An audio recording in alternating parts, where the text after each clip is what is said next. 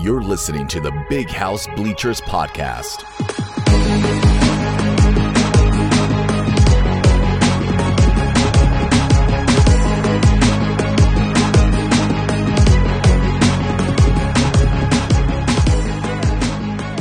Welcome to the Big House Bleachers Podcast. I'm Michael Smeltzer. I am here with my Michigan football buddy and co host, Matt Hartwell. Mr. Hartwell, how are you doing?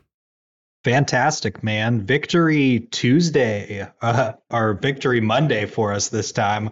Uh, for those that don't know, we record this pod on uh, on Sundays, so we're getting to it a little bit late. My buddy here, Mike, traveling the globe to uh, to see your Michigan Wolverines in person. Buddy, how was your uh, your time last week? How'd it go? Man, the big house is spectacular as always. Um, it's always a good time to watch Michigan football in Ann Arbor. Brought my 18 month old daughter, and uh, you know the plane trip with a one year old is is never never easy, but it was worth it. She was, um, and I don't know if you guys saw this on the the TV broadcast, but she was like half excited about the game, but she was really excited about the dog. There was a, a frisbee catching dog named Victor uh, that at like halftime and breaks was doing some tricks. And so Hudson really enjoyed Victor the dog. I enjoyed uh, JJ and the squad. So everybody was happy. I didn't catch uh, Victor the uh, frisbee dog, but very happy to hear Hudson enjoyed it. Uh, looked like she got to photobomb a couple of uh, sweet pics that uh, that I peeped online. So cool that you got to meet Mr. Brandstatter and uh, also Duncan Robinson, one of my personal favorites in Michigan basketball. So, hell yeah, man. Awesome. Congratulations. Yeah, you know, uh, meeting Duncan Robinson was really cool because he's he's escalated to you know ninety plus million dollar contract superstar NBA player. But to me, meeting Jim Brandstatter was a bigger deal. You know, everybody that's a Michigan football fan knows what he has meant to Michigan football. So I, I genuinely just thanked him for uh, you know what he's done for us as a Michigan football community. That was cool. I also made a little bit of an announcement uh, this week at the game. We we always make our big announcements in front of the Michigan football block M at the stadium um, I will be having my second child, uh, a baby boy. Uh, so we're adding to the Smeltzer family. And I'm going to announce it right here on the Big House Bleachers podcast. His name will be Woodson. Love it. Hudson and Woodson. Hell yeah, buddy. That's right. You know, I, congratulations I, as well, my friend. Loved that announcement from uh, you and the wife on socials. That was uh, really awesome to see. Even very clever to uh, include a little ode to the new scoreboards on there. I got to say, uh, I, I would have you would have had to have calmed me down when you met uh, Jim Brandstatter. I'd probably have to like slide him some some cash on the side to like do a quick narration of like my life so I could keep it for years to come. Uh, but Sounds like an excellent trip, man. Checked a lot of boxes. I personally can't wait myself to make it to the uh, Bowling Green game this week. You and I were talking uh, before hopping on the show. Moving offices this week uh, for my business, so very hectic. Um, in the midst of it, obviously, you've got traveling and then the game. So uh, it's just a very hectic week for me, so it's going to be really refreshing to watch some Michigan football at the end of all of it. Yeah, and it's just a reminder to all of our Michigan football fans out there that they are not alone. I know most of our listeners do not live in Ann Arbor. Uh, I reside in Texas. Matt re- resides in Florida, and we represent Michigan Nation all the way around the country. And we, we try to make it to the big house at least a few times a year. I know you and I will both be at the Ohio State game. Uh, we've got a lot of really good things to talk about this episode. But first, let me remind everybody that the Big House Bleachers podcast is brought to you by Fanatics. Fanatics is the one stop shop for all your game day swag. Go ahead and get out your phone now or laptop, whatever you're listening to the iPad on. go to the description of the BHB pod, and right there you'll find a link that'll take you directly to the Fanatics Michigan swag and merchandise page. Get yourself some game day gear uh, and go blue. Uh, all right, man. Let's jump right in. Let's talk a little bit about uh, our Lord and Savior, the meditating Messiah, the happy faced assassin on his way to break the Michigan pass- passing touchdown record. Julius James. Julius James McCarthy. um, man, he is uh, having himself a, a, a non con schedule thus far. Uh, I don't have any particular talking points other than you know that I've been tracking Chad Henne's 2004 uh, season where he had 25 passing touchdowns. Uh, at this point in the season, Henne had three through two games. JJ McCarthy currently has five. So we are rocking and rolling. We are on pace for the record. The record must go down, uh, but they're slinging the rock. They're letting him pass it. Matt, uh, what does it feel like to you to finally be watching a Michigan team that is letting the ball sail? I mean, it's just crazy, man. Uh, I tweeted it out while the game was happening. You know, JJ McCarthy is transforming into who we all knew that he would be right before our very eyes here in uh, 2023. The throws that this guy is making, man, uh, on the move, in the pocket, his awareness in the pocket, decision making down the field, it's just checking all the boxes, man. He's he's scoring out of this world uh, per all of the the key aggregates, PFF obviously uh, being one of them, but he's just crushing it, man. I mean, Michigan fans haven't seen anything like this from their quarterback in a long time. Obviously, you can reference Chad Henne, but I mean, even Chad Henne, man, he wasn't wasn't dropping dimes like this. So uh, Wolverine fans are having to kind of like quell that excitement a little bit because uh, I mean, the possibilities are just endless if he can continue this forward momentum. What are what were your uh, initial thoughts following his uh, record-setting last couple of weeks, uh, from what I understand? Yeah, well, I was thinking. I'm glad you brought up PFF because I was thinking as the game was unfolding uh, yesterday, or actually a couple days ago now, Saturday. Uh, his passing completion percentage was so high I was thinking, I wonder how PFF is going to grade this guy because every time he he ran, which was just a couple of times, there was a couple designed runs, which there's been some jokes about whether or not Jim Harbaugh would have allowed that to happen if he were on the sidelines. I think he would have. I I think it was part of the game plan. But he basically wasn't making any mistakes. There was one, maybe two throws that were like a miscommunication, a little arid everything else was spot on. So I was curious about where he would rank with uh, PFF. And just to put this in perspective, there are literally hundreds of quarterbacks that have taken snaps this season so far. JJ McCarthy graded out as the number one quarterback in all of the nation through two games. So I know there's haters out there saying, well, yeah, it's Bowling Green and I'm, I'm sorry, we haven't even played Bowling Green yet. It's UNLV, it's uh, East Carolina. And that's a good point, right? It, it's going to matter more when we play stiffer competition. And so we're not going to hang the banners quite yet. But number one, I mean, that's where you want to see your guy. And so uh, it is just a breath of fresh air to have JJ performing at this level. Uh, speaking of this level, we got some game balls to hand out. It's time for this guy right here and this guy right here. Let's do our legendary and famous this guy right here segment to hand out these game balls. Matt, I will let you do the honors. Who is your this guy right here?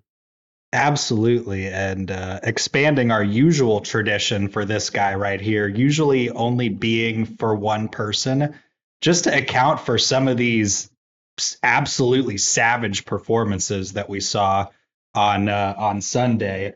Since you're giving me the honors of first pick, I just got to go with the obvious guy on defense, Kenneth Grant. My God, I mean, the man is just a force. Uh, I I couldn't have projected that we'd see this kind of output from him in the first two weeks. Um, I mean, maybe, but not head and shoulders above the rest of the guys on this uh, this Michigan defensive line. Kenneth Grant has just been playing lights out. Uh, four tackles on Saturday, one and a half sacks, two and a half tackles for loss. He was just leveling shit. So Kenneth Grant definitely gets my number one pick uh, if we're handling this guy right here and this guy right here. That's right, Kenneth Grant. What an amazing pick, man. I don't know how I skimmed over the game in my mind and didn't pick him because you're right. He is a force. And actually, that whole interior defensive line is looking incredible. But I actually went to the exterior of the defensive line for my this guy right here. And it might not be the guy you would think. So, this is a guy that I haven't really been a, a champion for. I, I support all Michigan players. Um, I just, I've been really outspoken in support of certain guys in the last couple years. This is a guy that was supposed to break out several times. We never really saw it from him. Uh, he's been good, but he hasn't been great. And I don't know if this translated um, on TV, but in person, I believe that he had the most impactful game that he's had thus far as a Michigan Wolverine. I am talking about Braiden McGregor. Braiden McGregor played a fantastic game. He he was very active, very disruptive. He was you know providing a lot of pressure. I think when it was all said and done, they only gave him half a sack. I think that was what he might have logged, about five tackles or so. Uh, I but think he was they a, uh, counted it as a tackle for loss, if I'm not mistaken. But it just exploded up the gut on that play. I was so proud as uh, somebody that's overly critical of Braiden McGregor often. uh, it was lovely to see that. Tweeted something about it from the Maize Brew account. So excellent pick, buddy. And I easily could have picked Jaylen Harrell or even Derrick Moore on the, you know, like the the, the defensive line. Uh, that actually we're going to get to that a little later, so we're gonna we're not going to exhaust that right now. So uh, both of us went to the D line this game. Kenneth Grant and Braiden McGregor are this guy right here and this guy right here.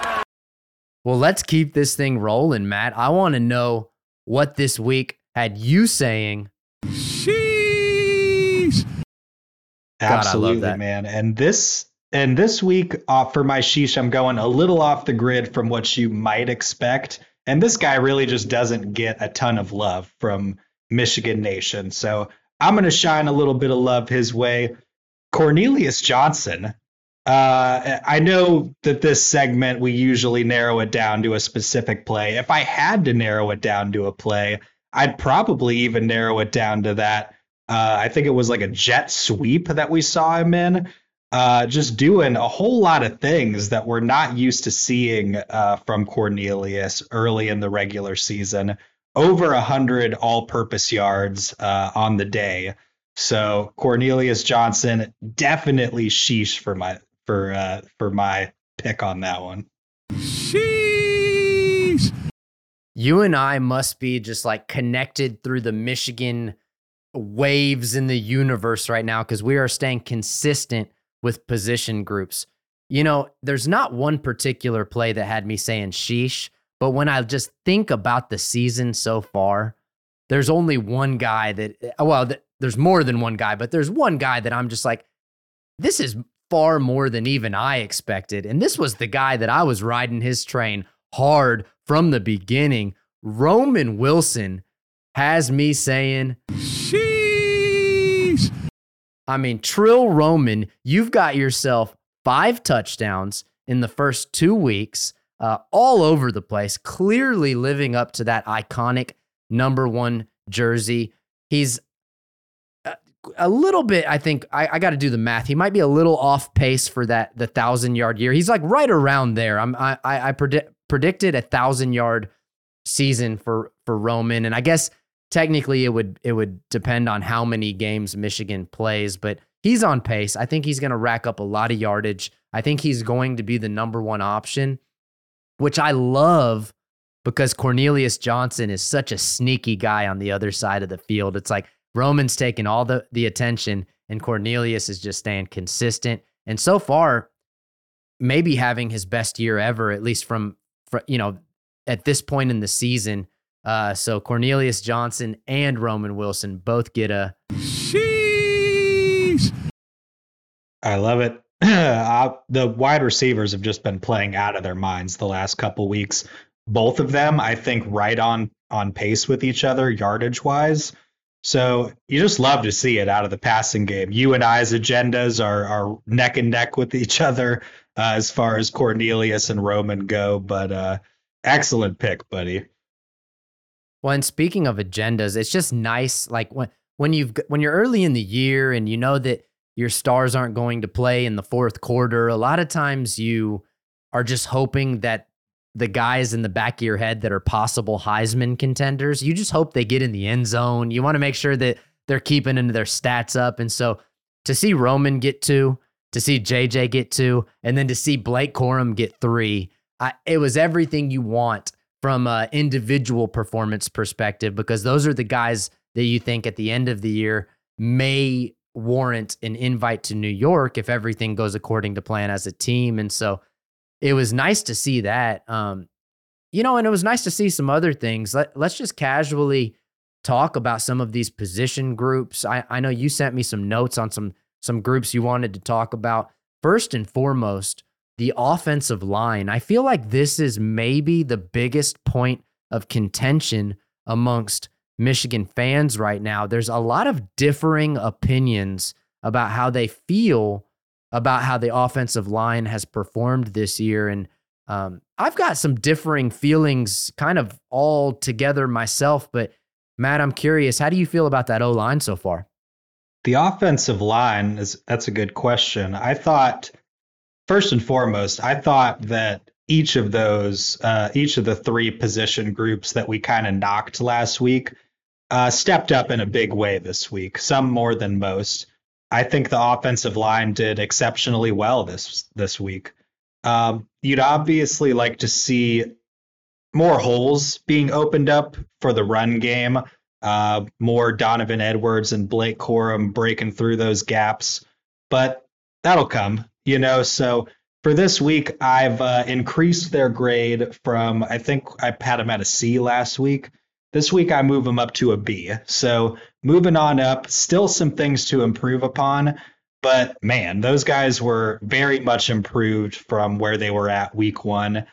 Uh, not sure how I feel about the coaching choice to go with the exact same guys from week one. It paid dividends, as you can see, but still some guys that we haven't seen just yet. I'll save some of that for one of our later segments. Uh, but yeah, I mean, how'd you feel about the offensive line this week?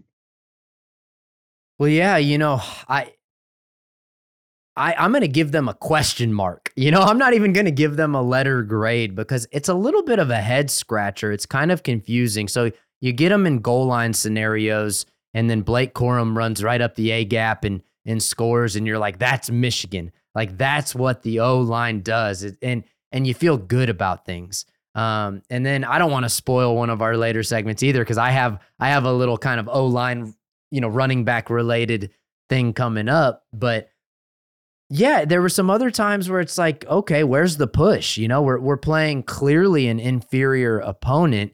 You would expect the O line to get about a two yard push just from the jump every single play. And I know that these teams are stacking the box, and I know they've got uh, well, at least these first two teams, they had very suspect secondaries. And so Michigan was not afraid to throw it on first and second down. Um, and it's a little bit of a pick your poison. And, and I've talked about this before. If you want JJ to pass the ball more and throw it on first down, that's cool. He can do that. We're going to see that. But there is a benefit to wearing down that the opponent's defensive line early in the game. And it, it is a formula that we've used to win Big Ten championships in the last two weeks. And so I'm not saying that we need to switch it all the way back to 2021 Washington, where we ran the ball, you know, a hundred straight times. But I, I do think there will be some games later in the year where we maybe see them revert to grind it out, take three yards and occasionally nine yards up the middle, really pound it out, wear the defense out because that's how we beat Ohio State. That's how we we've worn down other teams in the past. Um, so the O line for me uh, doesn't get a grade because I'm confused by them just in general. I just want to see more. Um, and we'll talk. I have I have a feeling we're going to talk a little bit about some of the rotational players there later. So I won't spoil your what's the deal or anything. It's. A, that's an interesting point though, Mike, about uh, the offensive line. Saw him have a lot of success in the second half of a lot of games last season. You have to wonder if some of that was attributed to the offensive line's ability to be strong all throughout the game and wear down their opponent via multiple run plays. So you have to think that might be something that uh, is a bit of an adjustment for this O line this season. So really good point there. Pass protection looks good though, and I, I think that that's JJ's mobility that's helping them look good. But they're giving JJ exactly what he needs, right? It's it's night and day from a guy like Cade McNamara. Like I'm not I'm not here to shit on Cade McNamara, but we know damn well that Cade would have gone down a couple of times where JJ just his maneuverability keeps the play alive. Even a couple of those touchdown throws to Roman Wilson that we've seen where uh, the pocket was moving, right? The pocket was collapsing a little bit, uh, but the O line stays intact long enough for JJ to get his eyes downfield. And so I really give them an A grade in pass protection just because they're giving the quarterback what he needs. And I'm going to give this two time Joe Moore award winning O line the benefit of the doubt. You know, like it, they haven't really done anything wrong. It just hasn't been the smash mouth up the gut football that we've seen in the past. There was one play that I think is my favorite play of the game from this last week against UNLV. It was a third and seven that we really needed to keep the drive alive and we ran the ball with Blake Corum uh, in in between the tackles, and he picked it up. And so for me, if they're still doing stuff like that on a third and seven, then that means the coaching staff has faith in them. The the O line has confidence.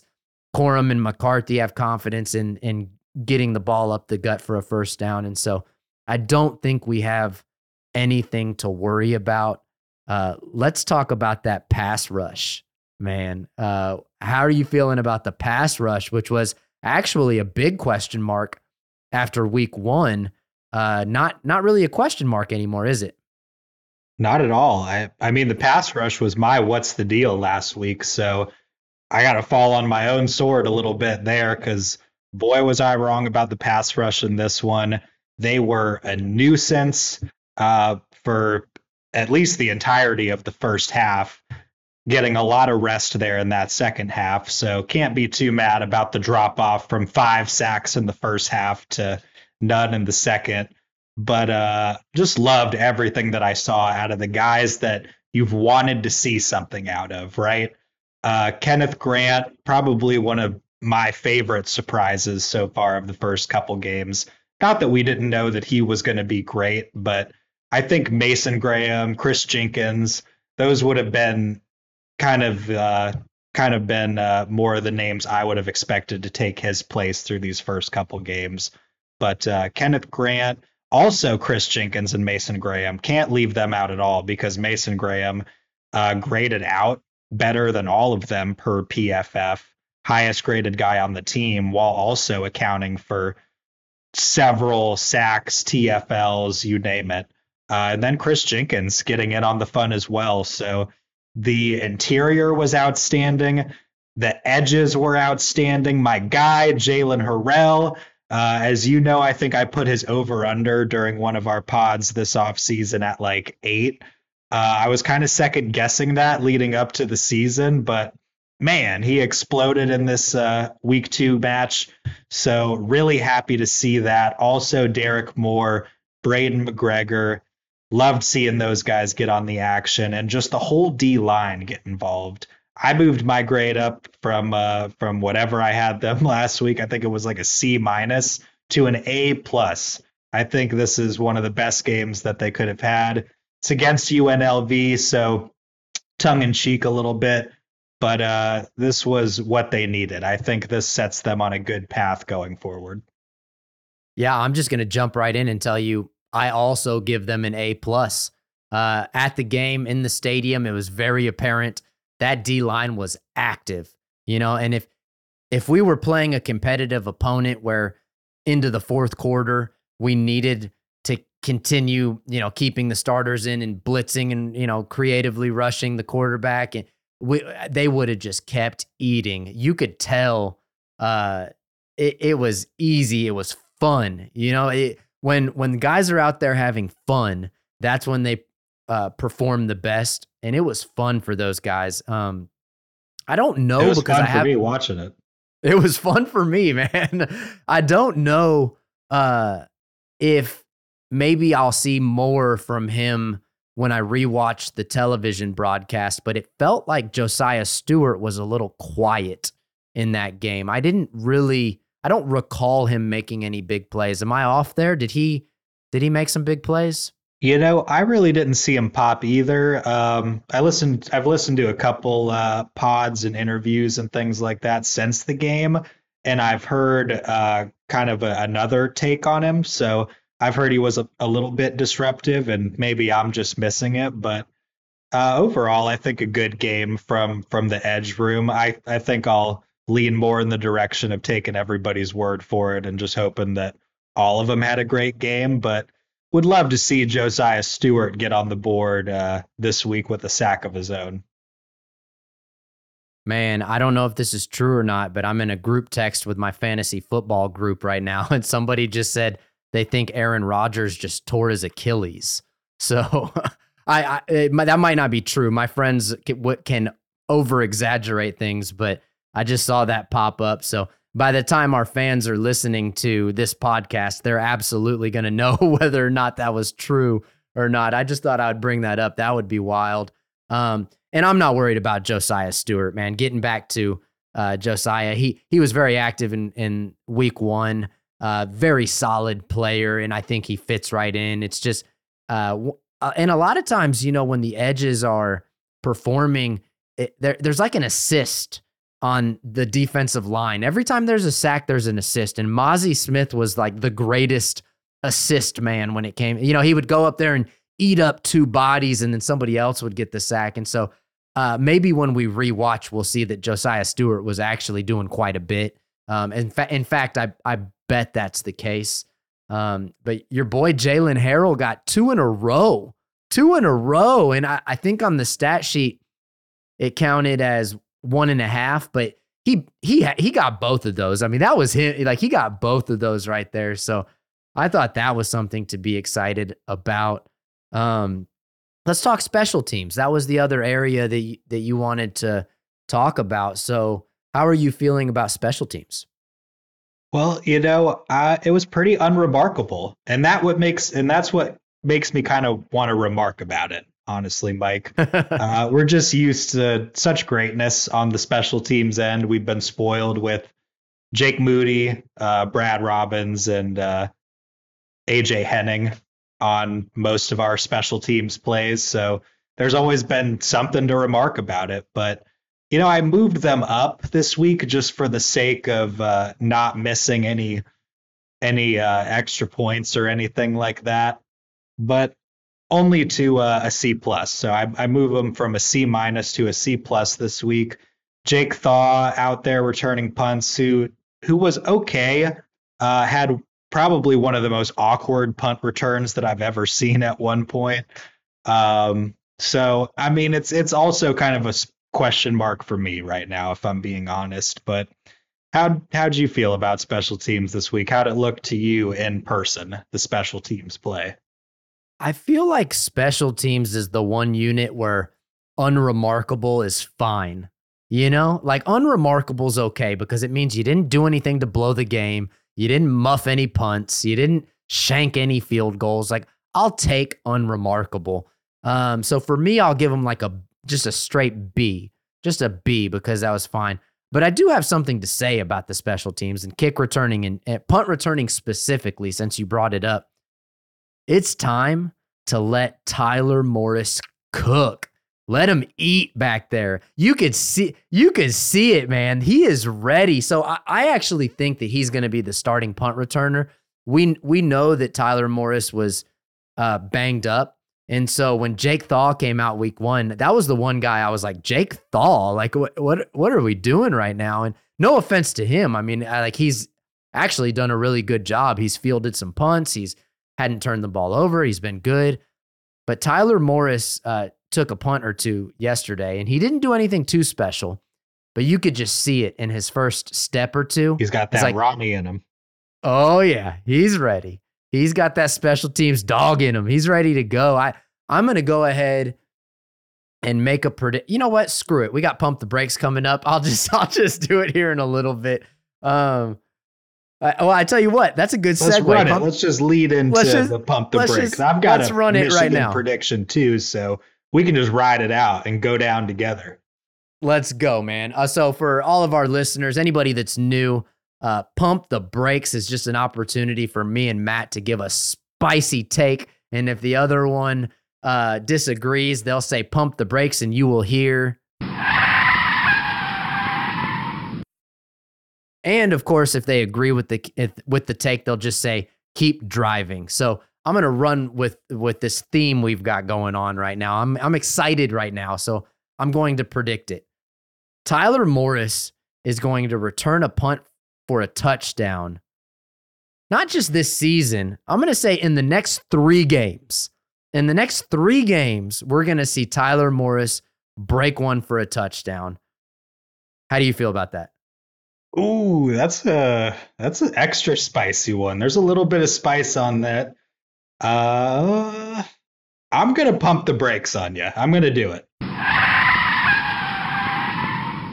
Half of it's just for the sake of pumping the brakes because I think you're just gonna ride it out with me. but uh, I'm gonna uh, be cautiously optimistic on that one. I do think it's time to let Tyler Morris cook. Uh, I think he's going to get that opportunity. I don't know if he's going to take one back in the next three games but I'm optimistic about uh, seeing him towards the end there on Saturday, and I think that he'll be our next uh, our next guy to make some positive contributions at that spot. I'm going to keep it moving. There's been a lot made of Donovan Edwards, Blake Corum's numbers over the the last couple weeks, their lack of production, specifically Donovan Edwards' lack of production.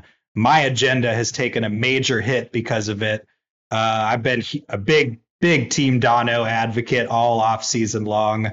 Uh, so really hurts my agenda. But this upcoming week, Mike, I think all of that comes to an end.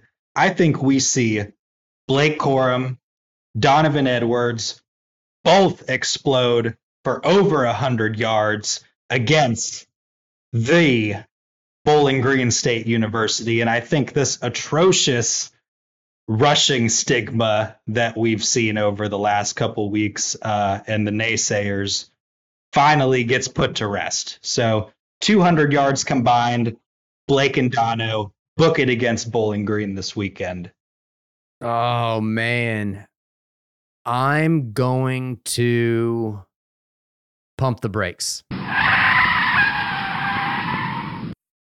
And here's what I think will happen. I I actually think you're exactly right. I think Blake and Donovan are going to kill it in this game. I just don't think we're going to see either of them in the fourth quarter. And so I think what we could see is like 120 rushing yards from Blake, like 89 from Donovan or something. I'm kind of nitpicking now, but I just think I think one of them might stay like high but under and, and, the reason for that is because it's not the the 2021 or 2022 Michigan Wolverines. This is the 2023 Michigan Wolverines, where JJ McCarthy throws touchdowns in the first quarter. You know, so like I feel like uh, for me, we're more likely going to see JJ continue his uh, fantastic start uh, I do agree that Donovan and Blake, we've got nothing to worry about that they're going to to break out in this game. I think Bowling Green is not going to know what hit them. Uh, but getting them both over 100, that's kind of rare. Even even for a, a backfield that's as good as this, it's a little bit rare, especially for guys that are not going to be playing the whole game. So you like you saw Penn State last year. Uh, they both broke. You know, they it was like 300 yards combined. They killed it. Uh, but that was because we needed them to play all the way to the whistle, all the way through the fourth quarter. Uh, we might see CJ Stokes in the third quarter. You know what I mean? We might be getting getting deep in this one. So, uh, side question, just while I'm thinking about it, uh, who do you think will be the first non Roman Wilson to catch a, a, a receiving touchdown for Michigan? Because now all of a sudden Roman's the only guy that's got touchdowns. Who do you think it's going to be? Oh my God, man! I I uh my heart wants to go with Cornelius, but I'm feeling Tyler Morris for some reason. You know, he had a, a decent first game back. We uh, uh, didn't see too much of him uh, in game one, or maybe not at all. I can't really remember. Uh, if we did, it was briefly. But uh, a resounding appearance in week two for Tyler Morris really happy to see him getting some action. I think that he's going to be a dangerous option uh, in some slot formations. So I really think that there's a good chance of him getting into the end zone with just the type of uh, plays and throws that JJ is making. I think that it's likelier that we see something to him. Uh, Cornelius, although, has been very uh, effective in different creative ways so far. So I don't know. It'll be interesting to see, but that's just a, a, crazy question to be asking as a Michigan fan right now, uh, week two into the season, that a, a, Michigan receiver is kind of the primary target on this Michigan team this season with five touchdown catches. So I feel a bet coming on. So you, here's the bet you get Tyler Morris and Cornelius Johnson. I'll take Colston Loveland and Donovan Edwards. The first person to catch a touchdown that's not Roman Wilson wins the bet. I feel like that's pretty even, actually. I, will take a running back and a tight end. You got two receivers. Um, are you willing to make that bet? Are you in? That's pretty. That's a pretty good bet. I'll take that. At first, when you said both of those names, I thought you were giving me a little bit of an edge, but uh, Colston and Dono could very easily be likely end zone targets. So that does seem pretty fair. I'll take that. Well, and that's the other thing about that 100 yard rushing game for Donovan is he might very well have over 100 all purpose yards, but we've seen uh, they're going to throw him the ball four or five times. And so one of and these just games, for the record, I don't mean to interrupt you. Just for the record, yeah. I don't know if I got excited and said rushing yards, but 200 all purpose yards was definitely my take for this week. I might have got a little excited and said 200 yards on the ground.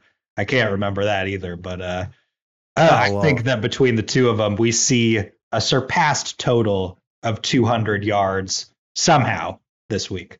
Oh well, I'll keep driving on that. Even even what I was saying about the rushing yards was was I think added up to over 200. I just I was saying that I would I pumped the brakes on both of them surpassing 100 rushing yards on the ground, and uh, even that could happen. And so, all right, I'm going to take back my car screech. I wish we had that sound effect in reverse. I would play it play it Look right now. Look at that. I've weaseled my way into a keep driving.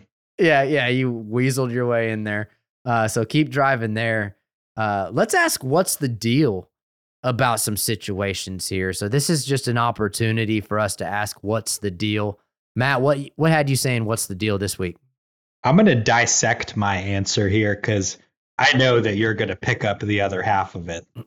But my half, my other half of my what's the deal for this week involves one Alex Orji.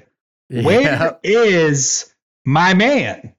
It's time to let Alex Orji cook. I mean, there's been so much made of it. Even Harbaugh has said some stuff. I've just been finding myself waiting in these games, uh, even if it's in garbage time. I just want to see Alex Orji cook in some way. And right now, I don't know if it's, let me start by saying also that I don't know if it's related to some injury issue, uh, in which case, if it is, I'll put my foot in my mouth. But if it's not, I mean, Davis Warren isn't playing the best. Jack Tuttle took a nasty hit, uh, but but also looked good on that carry, by the way.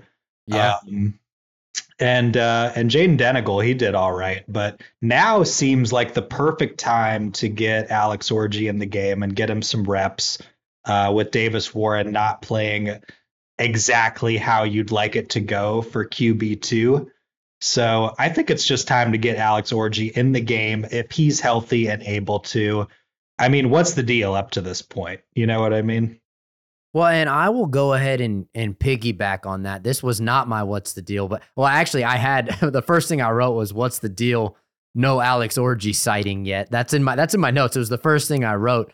Um, Jim Harbaugh did say that there may have been a substitution error in that game in the second half, and so I don't know if that's a a slight to Mike Hart there. I don't think that's how it was meant, but um, Harbaugh did. I think Harbaugh really lo- likes Alex Orji and wants uh, him to feel like the coaching staff is behind him because this is not a guy that you want to transfer. This is a a very talented, athletic player.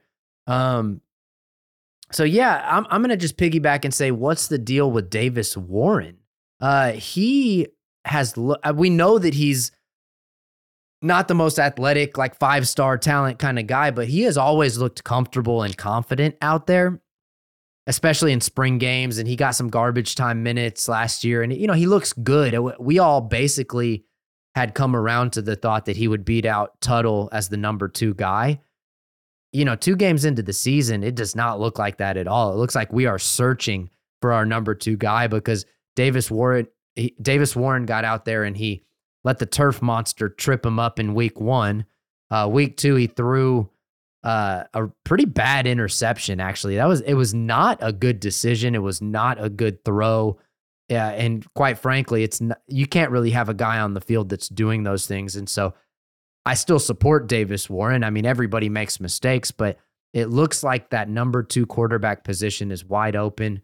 So, yeah, what's the deal, coaching staff? Give us some Alex Orji. I th- I think we will see him this week. So I- I'm gonna take my what's the deal uh, a little closer to the offensive line, but it, it's it's actually a kind of a O line slash running back situation. This is what I knew you would pick up. This was my other half. Go for it, buddy. Well, I don't know if this is what you're thinking or not, but I, so when when I look at it's Donovan Edwards related actually. When I look at um his stat line on the ground, it's six carries for nine yards. And that's indicative of a, a little bit of a larger situation that's going on. Um, it used to be we could just line up, show show a run formation, run anyway up the gut. If you told me Donovan Edwards had six carries, I would tell you, well, okay, he had at least 35 yards. You know, he he, actually in the last couple years surpassed Blake Corum when it comes to yards per carry. Um, so it's a little bit of a I I'm not worried. I think it's going to work itself out. It's just like a little bit of a, you know, so far, a little bit like what's going on, what's the deal. So that's my what's the deal. I have another one too, actually, which is probably what you're thinking of. But let me ask you, what's the deal with this yards per carry with Blake and Donovan, specifically Donovan Edwards? You know, I I was kind of griping to my Maize n Brew editor about this because you'd love to see the offensive line firing on all cylinders, just picking up right where they left off last season. And I've kind of been brought back down to earth to the perspective of that what we saw ending the season at the end of last season is not reality. You know what I mean? Um, not that it wasn't reality for the majority of last season. It's just that these are different circumstances. The offense is running entirely different. It's going to take three or four games to kind of figure out how this offensive line is, what they're good at, how well they work together. I will say, and I'll just take it a step further. I'm just going to throw another what's the deal out there we were kind of led to believe uh, not just Alec or- Alex Orji would be seen uh, this past week, but also Ladarius Henderson, Trente yeah. Jones. Those guys were seen. They did receive snaps in both weeks one and two, uh, specifically Trente Jones. He's been kind of like the sixth man out there. But, uh, you know, what's the deal with not a whole lot of Ladarius Henderson and Trente Jones getting a crack at uh, starting minutes after uh, kind of a showing in week one where there was a lot to improve upon and take away from? So I would just say, what's the deal? We were kind of uh, thinking there would be more of a Michigan method with those extra tackles uh, and that they would get more of a crack in real time. But instead, we see uh, the same same formation of uh, of Myles Hinton, Karsen Barnhart, and the rest of the guys in there. Uh, what what's the deal with that? Yeah, that was my other. What's the deal? That I I, I figured that's what you were referring to, kind of hinting at. And it's it's mostly what's the deal with Ladarius Henderson, right? Because we kind of knew that Karsen Barnhart was going to start. Eh, Myles Hinton starting over Ladarius Henderson is a little bit of a curveball. So we know Ladarius Henderson can play premier D1 football. He's a he's a hell of a player. So I, I think it might just be a matter of there's a lot of talented guys on this O line, and maybe it's more of a positive sign with Myles Hinton. Maybe maybe it's just like he's playing that well because they did come out and say, I believe the coaching staff came out and said, um, I think it was Harbaugh himself actually said Myles Hinton Karsen Barnhart have earned those starting positions. It's not it's no longer like Michigan method we're trying things out. It's like those are the guys. And so you've got from left to right Myles Hinton, um, you, you know, Keegan and Zinter are, are your guards. You got Drake Nugent in the middle. And then on the right side, you've got Karsen Barnhart. So that appears to be your starting offensive line. Yeah, it's uh it's definitely a very interesting situation. Um and it's almost kind of ass backwards for me because I predicted the offensive line at the start of the, before the season started as being exactly what it is now with Barnhart and Hinton. So uh, it's just kind of got me going. What's the deal uh, that Ladarius Henderson isn't getting more of a run? Not really that I so much think that it's a, a bad decision to go with the same lineup, but more so just why what aren't these guys doing to get more of a uh, crack at it, especially Trente having the experience that he has. But you know, uh, you go with what Coach Harbaugh says, and if he says that Barnhart and Hinton are are outplaying those guys, then that must be the case. Yeah, and it's one of those situations where it's just trust the staff, trust Sherrone Moore, trust the players. It'll all shake out. Uh, it is just interesting because we're seeing some plays that are a little atypical for that offensive line. They're struggling at times when we wouldn't expect them to. And then you look at a couple of those new names that we didn't expect to necessarily be starting. And so the next logical question is well, shouldn't we try some other combinations? Maybe that's what's going on. But I think it comes down to just trusting the coaching staff. Uh, anyway, we've exhausted the O line conversation. Let, let's move on to some Big Ten stuff, man. Let's get into the Big Ten games. We know Michigan beat UNLV 35 to 7. Ohio State beat Youngstown State 35 to 7. Um, Ohio State looked like they struggled a little bit early, though. Any comments on the Buckeyes? Very interesting, the Buckeyes this season. It just seems like they're just fighting for their lives to prove something to everybody right now. Uh, and you love to see it. I mean, what else can you really say about it? Uh, they just don't seem as though they have that ability to just take the top off a of defense the way that they always have. Uh, you can definitely see that. You can see a little bit of flash at times from their quarterbacks, but nothing at all what you've experienced in years past with other OSU quarterbacks of history. I mean, those guys are usually firing on all cylinders by the second game of the season. They've got it locked and loaded, ready to make a national championship run. And right now, it just seems like they're doing everything that they can to turn in a 35 to 7 uh, win over Youngstown State, which, uh, I mean, you look to the game at Michigan as a point of comparison Michigan resting most of its starters uh, at a very agreeable time in that second half. Whereas Ohio State, deep in the game, has all of their starters in, trying everything that they can to run up the score on this abysmal opponent where Michigan's just kind of playing with its food. You know what I mean? Kind of trying to figure things out in the second half. So, very interesting situation. Definitely not overlooking them at this point, but they're definitely not what we're used to seeing. Yeah, and then uh, and on a bit of a more serious note, our of other rival that we love making fun of and poking fun at, uh, the Michigan State Spartans.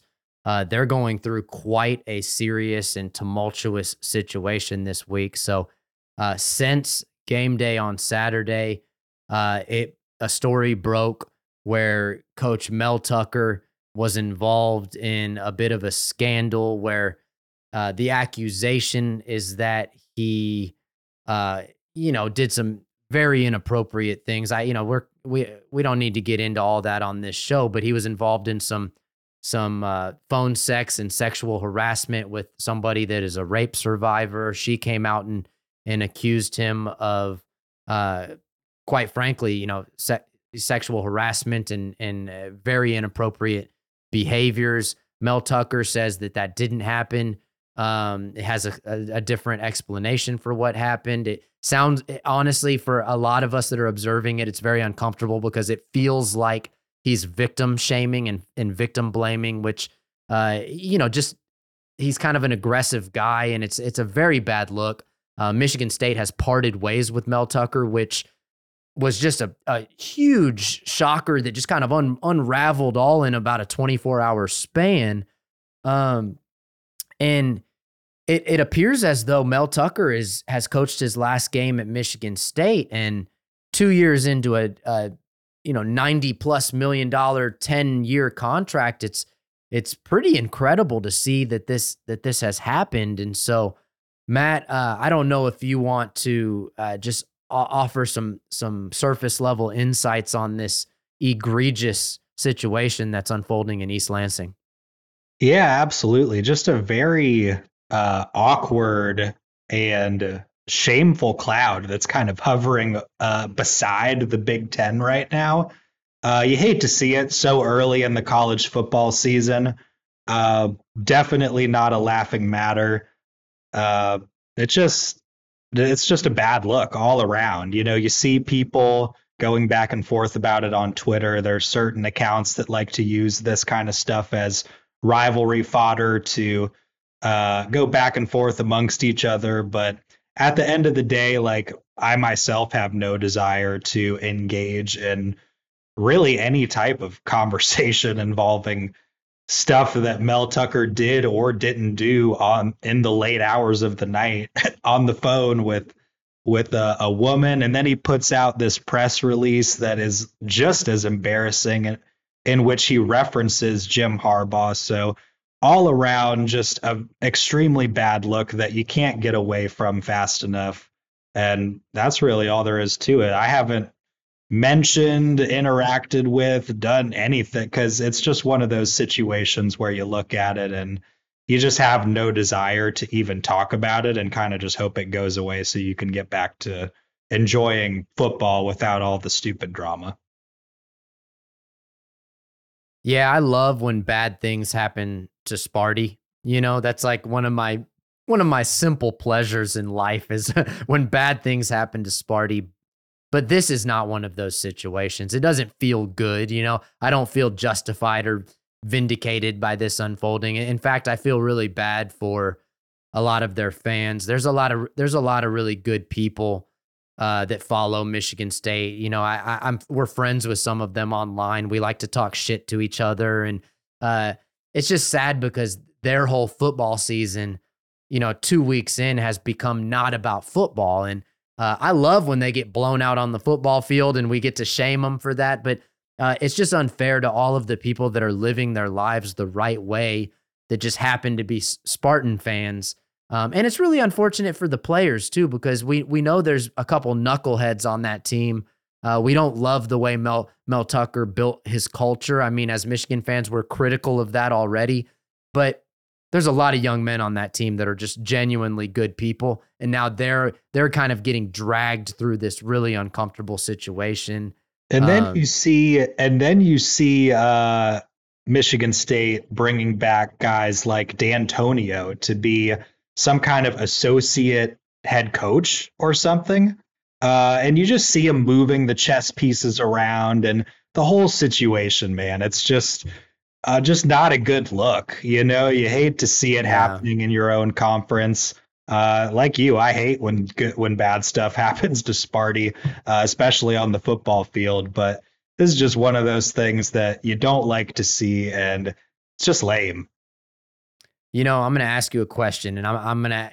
I I hope I hope we get an honest answer out of you. So, Mark Dantonio, I hate him. I hate him with a passion. You know, like I do not like that man. Uh, he's back involved with the Michigan State program. Is there a little piece of you that gets nervous about that? Uh, if I'm being totally transparent, I mean, it's kind of exciting a little Okay. bit. Uh, you know, I think that since Tuck uh, tried to come, yeah. oh, no, definitely no pun intended. Yeah, But, uh, since Tuck uh, arrived at the at the university, I just don't think that the rivalry has really been what it what we're used to it being. And that's not to say that it wasn't competitive in nature during that time or or uh, anything like that, but it just wasn't the same as as the Dantonio days where where we were beefing with them. So in a way, I think I'm a little bit excited to see how that turns out, but also just kind of like how does that make sense a little bit? But I mean that's a whole different discussion as for like the the surroundings of like him coming back and how you view that just as a thing. but uh it's so weird. All of it's just like this bizarro world that just started to unfold in front of us. So I I wouldn't say it makes me nervous, but there's a piece of me that's just like, oh man, like we had that guy behind us, you know? So so he he did a really good job rallying the troops after Mike Hart made that little brother comment years ago. And then Michigan State had some success against us and they had some grit and I despised everything about Dantonio, and I, I just, I, I really don't want them to kind of reemerge with that chip on their shoulder. Uh, I don't think that they're talented enough this year for Dantonio to make that much of a difference. Uh, but you know, bring it on. I'm, I'm with you. Bring it on. I like it. It's, it's one of those it's things good that for the sport, excitement damn it. it's a good narrative that's for sure it's a good narrative uh p- elsewhere in the big 10 penn state beat delaware 63 to 7 that means absolutely nothing. Uh indiana beat indiana state 41 to 7 that means absolutely nothing. Now here's something that means something. Uh illinois got dismantled by Kansas. So Kansas appears to be pretty good again this year, which uh, that quarterback they have, that's not surprising. Uh, the fighting Bret Bielema's are, you know, crying while eating their steaks and, and garlic bread at, at home. Um, I don't think Illinois is very good this year. It appears that they are not. No, it doesn't seem that way at all. A very close escape in week one, but it's really starting to appear that the Chase Brownless fighting Illini are not what they were last year. Uh, you know, elsewhere in the Big Ten East, excuse me, West, uh, Wisconsin got beaten, you know, pretty handily, 31 to 22 by Washington State. And so it's starting to look like Iowa, led by Cade McNamara, with their typical like 20 to 13 wins. Like they're gonna win every game by, you know, you know, six points or something. It looks like Iowa might be the the contender or at least the favorite to win the Big Ten West. And did you hear Cade McNamara's comments where he was kind of giggling and saying, like, oh, I'm not used to a defense scoring points, right? And it's like, oh, did you forget about when Michigan's defense scored points for you there, buddy?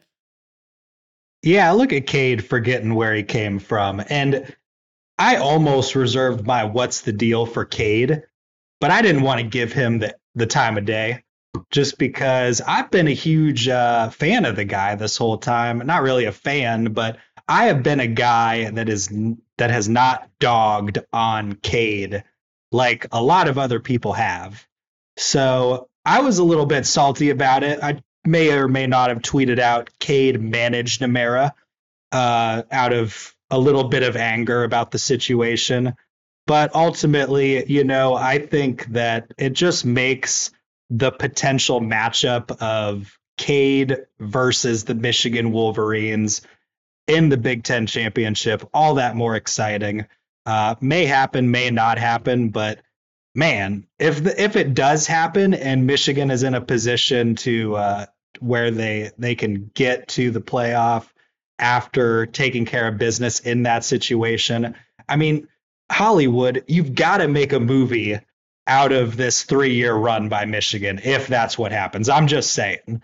So uh, think about me when that's happening, but until that time, I'm gonna I'm gonna keep hoping that we see Cade in that Big Ten championship. You know, another Big Ten game that stuck out to me: Maryland beat uh, Charlotte 38 to 20, and I went ahead and scrolled through. You mean Michigan Charlotte. too? Yeah, Michigan, baby Michigan. So Biff Poggi's over there coaching Charlotte. We love Biff. He's he's our he's our guy for sure. I looked at the leading tacklers and uh, Nikhai Hill-Green had six tackles, and uh, Eyabi Okie hyphen Anoma had six tackles as well. I guess he decided to go with both last names. Where last year with us, he he went from Anoma to Okie, so I think he's he's got both of them. So anyway, We're some former lose Michigan the ability Wolverines to keep track of that guy pretty soon. Yeah, yeah, we're not gonna know what it, he'll just be the the player formerly known as Eyabi. Um, Yabi Smith. So anyway, yeah, we saw. You know who's looking tough? Who? And I, I it kind of makes me nervous because I hate I hate playing these guys. Uh, Rutgers, Rutgers is looking kind of good. Um, I just now I'm looking. So they beat Temple thirty six to seven, which usually wouldn't mean anything, but they have already dismantled Northwestern, and then Northwestern actually played decent against UTEP, and so keep an eye on that Rutgers game. I mean, that's a team that always comes out ready to play and makes me a little bit nervous. So keep I'm an eye on say, them. Though, then, I feel like Rutgers, they just always start out hot. They just always win like their first four games somehow.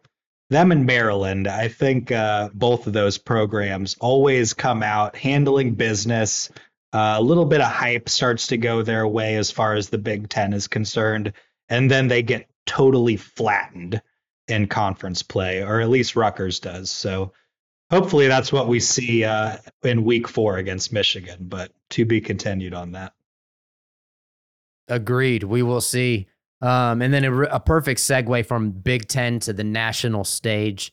Nebraska got whooped by the fighting prime times, the Deion's, you know, they the Colorado Buffaloes came out and beat Nebraska, excuse me, 36 to 14. It appears that Colorado is real and it appears that Nebraska is once again not. So I'm I'm not as concerned about playing in Lincoln as I was preseason. I've I've talked a lot about uh how that game made me a little nervous. I don't think Matt Rhule is going to have these guys ready to play this year. I think they're a year or two away.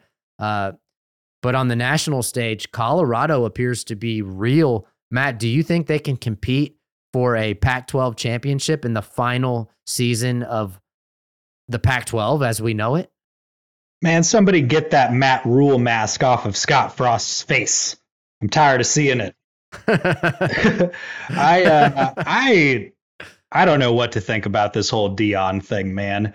I hated I kind of hated seeing him beat up on Nebraska. It's almost like watching a, a, bully beat up on your little cousin. You know what I mean? I uh, I didn't enjoy it particularly. You kind of find yourself in a strange way rooting for Colorado in a little bit but also not rooting for them in a little bit. So I'm just kind of caught in the middle of uh, this underdog story where I think that it's interesting that they continue to keep winning these games despite the preseason over under, but also just kind of resenting it at the same time. So that's where I'm at. I'm just kind of meh about the whole thing. Yeah, I just I don't love the fact that Bryce Underwood is going to go visit Colorado. I don't know if you heard that, but if Deion steals Bryce Underwood from us, I, this whole Deion thing will not be so fun all of a sudden. Uh, but I tell you what, that yeah, let's just wrap up the show with uh, probably the biggest game of the week. Very surprising, in in my opinion. Texas knocks off Alabama in a game that I think basically everybody except for Alabama fans was hoping would turn out this way. Uh, even Texas haters, I think, were glad to see Bama go down. It looks like Texas might be real. They uh, played some good defense. Quinn Ewers played pretty well.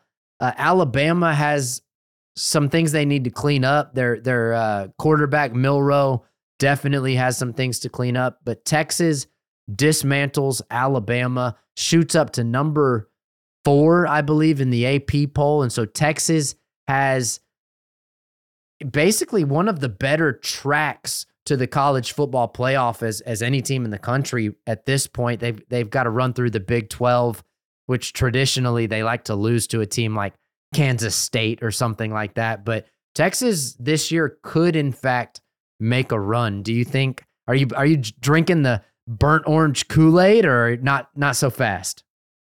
I'm not, but it's really only because they're threatening, man. Uh, and not just them, but there's a triumvirate. You know, that's one of my favorite words. There's oh, a yeah. triumvirate that is threatening right now. Uh, and and you've seen it in a lot of like the e- ESPN FPI stuff and all of that good stuff. But uh, Florida State, Notre Dame, Texas. Three programs that are looking a little threatening right now, Mike.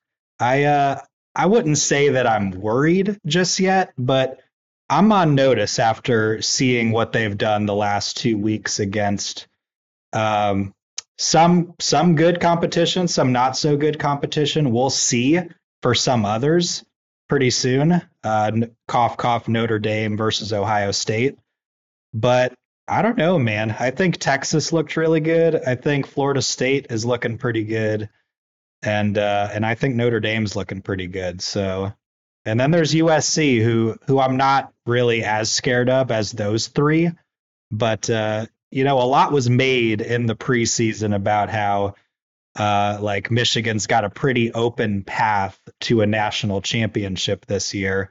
I'm not saying that all those possibilities still don't exist, but it's not going to be a cakewalk. There's a lot of good good football teams out there this year that people kind of saw coming at the beginning, but are really kind of proving their case through this first couple weeks.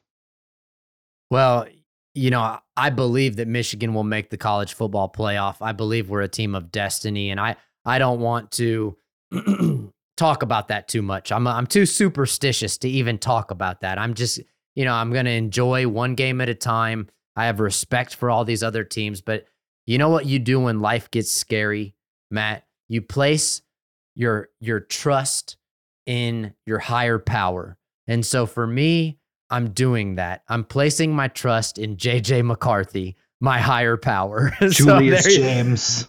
Not to get too religious at the end of the show here, but uh, you know, I, I'm placing my faith in JJ McCarthy here. And so that the only team that I just cannot lose to in the national championship in Houston is the Texas Longhorns. I will not, I will not let that happen. I was born and raised in Austin, Texas, surrounded by Texas Longhorns as uh, you know a, a and blue bleeding Michigander down here, and uh, I just will not have the Longhorns defeat us down here in in Houston.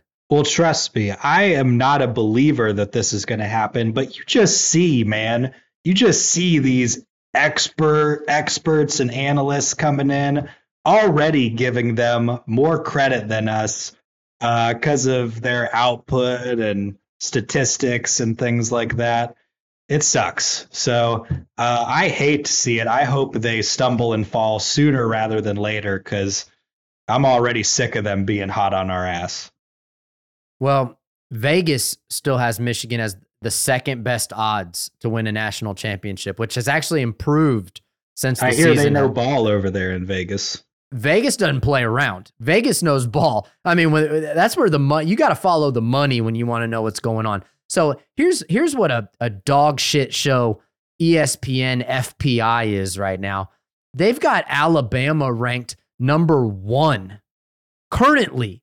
I'm talking about after week two, a 500 Alabama team, a one in one Alabama team that just got defeated at home the second week of the season. They have Alabama ranked number one. And so you lose all credibility when that happens. Like I don't know if you need to go fix your computers or whatever your whatever data you're inputting to spit out that answer is just flat out wrong. And so I'm not going to I'm not going to give ESPN FPI the time of day.